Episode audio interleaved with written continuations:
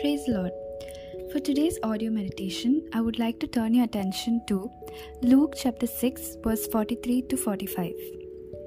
For a good tree bringeth not forth corrupt fruit, neither doth a corrupt tree bring forth good fruit. For every tree is known by his own fruit. For of thorns men do not gather figs, nor of a bramble bush gather they grapes. A good man out of the good treasure of his heart bringeth forth that which is good, and an evil man out of the evil treasures of his heart bringeth forth that which is evil. For of the abundance of the heart his mouth speaketh.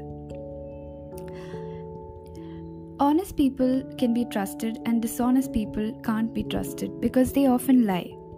In our lives, whether we like it or not, we are judged based on what we do.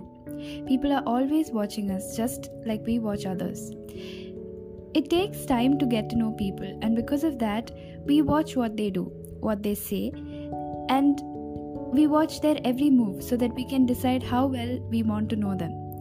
We all shield ourselves from pain or hurt or misunderstanding by only revealing small parts of ourselves.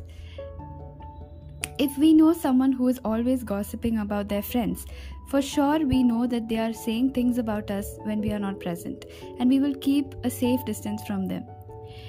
Or if someone at work uh, if someone who works with us brings home items lying around in the office, would we be comfortable leaving our valuables around? It is only when others prove themselves trustworthy that we are willing to share ourselves with them and that we are open to bringing them into our lives. Wherever we go, we look for the good trees so that we can include them in our lives. And once we identify the bad trees, we do our best to avoid them. And we warn others to stay away from them. So, in our lives, we need to take care that we are the good trees that produce good fruit. Only when we become the good trees, we will attract people to ourselves and thus be used as a valuable instrument in God's kingdom. I hope that this small thought has encouraged you all. Have a wonderful day ahead. God bless you.